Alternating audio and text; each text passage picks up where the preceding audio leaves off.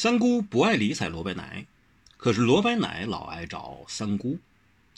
当大伙儿正在委头巷前吃饭树下御敌之际，唐七妹正在禅房里看顾唐宝牛之时，罗白奶百无聊赖，便又去逗三姑大师谈禅论佛。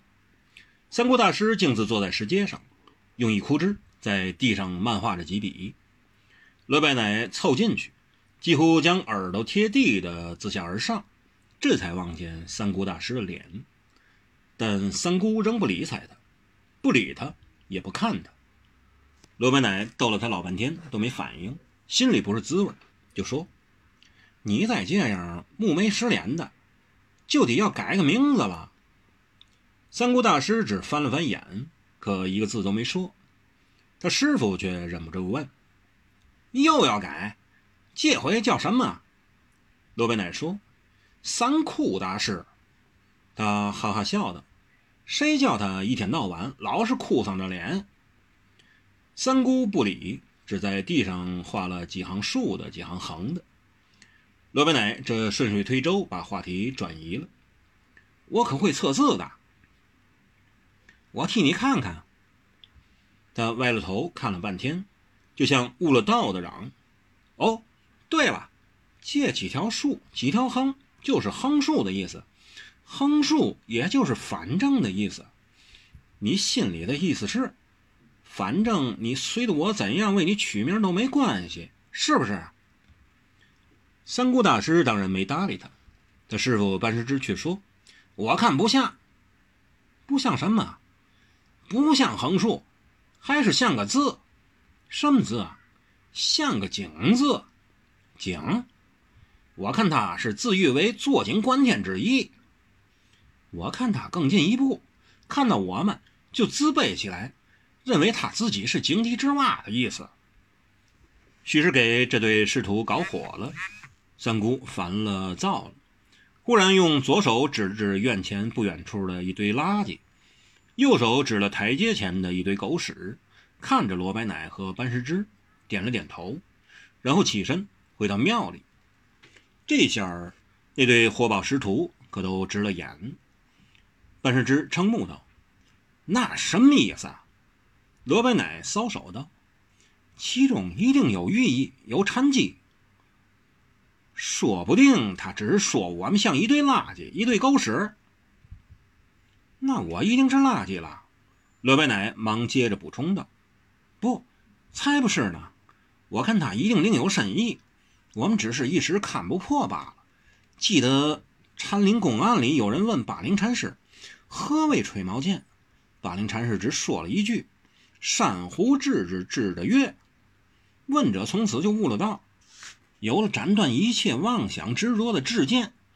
我看三姑这两手一指，无声胜有声，简直是万语千言，千呼万唤里的无声。就看我们能否悟的，是否得悟了。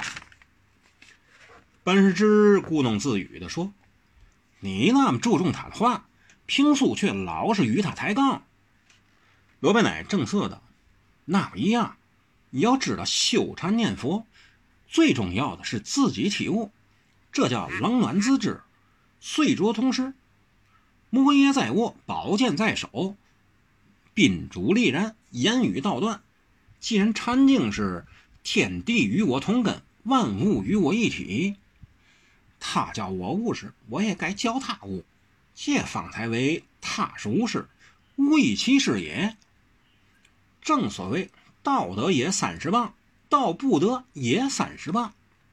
他装模作样时，我也就装模作样跟他闹；但他直指人心时，我就该闻声悟道。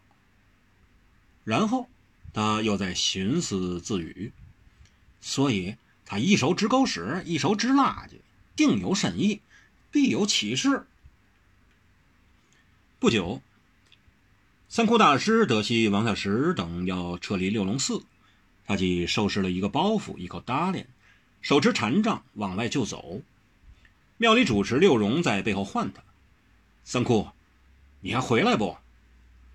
三窟稍微止步，禅杖尾部在寺前青石板上“跪”的一声碰撞，终究没再说一句话。又往前行去。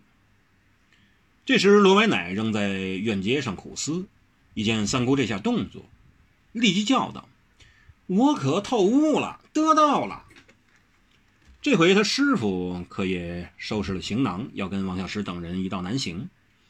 王小石愿意给他们自行选择，跟与不跟，悉听尊便。万世之没有选择，到了这地步，跟大伙在一起是险，万一是死，也是一起死，总好过脱了队即死、立死、哭即死、孤独死。他正要促徒弟也一道走，却听罗白乃大嚷悟道。便九成不信，一成孤望听之的问：“你这副糊涂脑浆子的德行，又无啥道来着？”罗白乃却很认真，也很兴奋，简直还雀跃。他涨红了脸，遥指三姑大师背上的褡裢说：“狗屎垃圾，就是他背着走的，那就是他的责任和道义。凡人看来，只不过是垃圾狗屎。”但他却弃不了、放不下的。班师之有一错的，在这讥笑的说：“你不是说过，谁说放不下的，谁到后来还不是放下了吗？这狗屎垃圾背着不放，又有啥意思啊？”罗白奶却一点也不理屈：“禅到头来还不是为了成佛？佛到头来还不是人？一息在眼，犹若空华。谁是佛祖？当下我是。”难道成了佛就可以为所欲为、任意妄为吗？那岂不是跟称王称霸没两样？佛也一样要吃要穿要耕要做，要为行囊救人救世的。人人都说要放下，只不过不想负责任罢了。那就跟脱了裤子放屁一样，没意思，不济事。万世之仍不以为然，故意损他一句：“你不是也说过什么？”把明明是很复杂的事简化为追名逐利，未免太肤浅了吧？现在又把两个大连说成道义和责任，岂不也一样看相？罗白奶这回耸耸肩，吐吐舌头，摊摊手，道就是如此，说了不增，不说不减，说尽不灭，不说也罢。班师之见徒弟撑不下去，也不以为堪，又自己故弄的说。我总觉得狗屎就是狗屎，垃圾也不外是垃圾，大连也不过是大连，哪有什么曲折大道理？徒弟听了，居然也没争辩，反而说：“你能这样想，其实也悟了大道理。”三姑纤瘦的身子却值得沉重的禅杖，义无反顾的前行，去会合王小石，护送他们下东南。他大概绝没想到，自己背上的搭裢居然成了大道如天。为此，师徒二人争辩不已。